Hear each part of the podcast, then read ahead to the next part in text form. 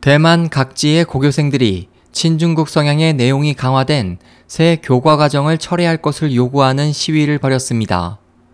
6일 홍콩 명보와 대만 중앙통신 등에 따르면 전날 타이베이 교육부 청사 앞에서 대만 고등학생 400여 명이 새 교과 과정 철회를 요구하는 시위를 벌였고 타이중, 타이난 등지에서도 동시다발적으로 시위가 진행됐습니다.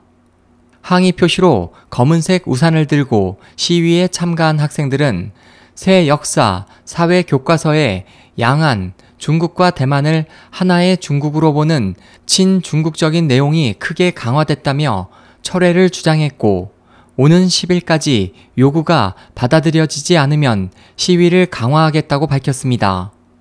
이번 새 교과서에서는 중국사와 대만사를 본국사로 통합하고 중국을 중국 대륙으로 표기했으며 중국 내 가장 큰 섬을 하이난 섬에서 대만 섬으로 변경했습니다.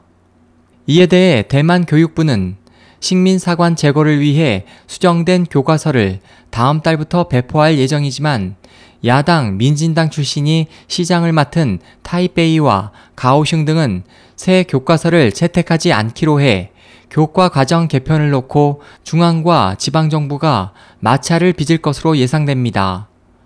SOH 희망지성 국제방송 홍승일이었습니다.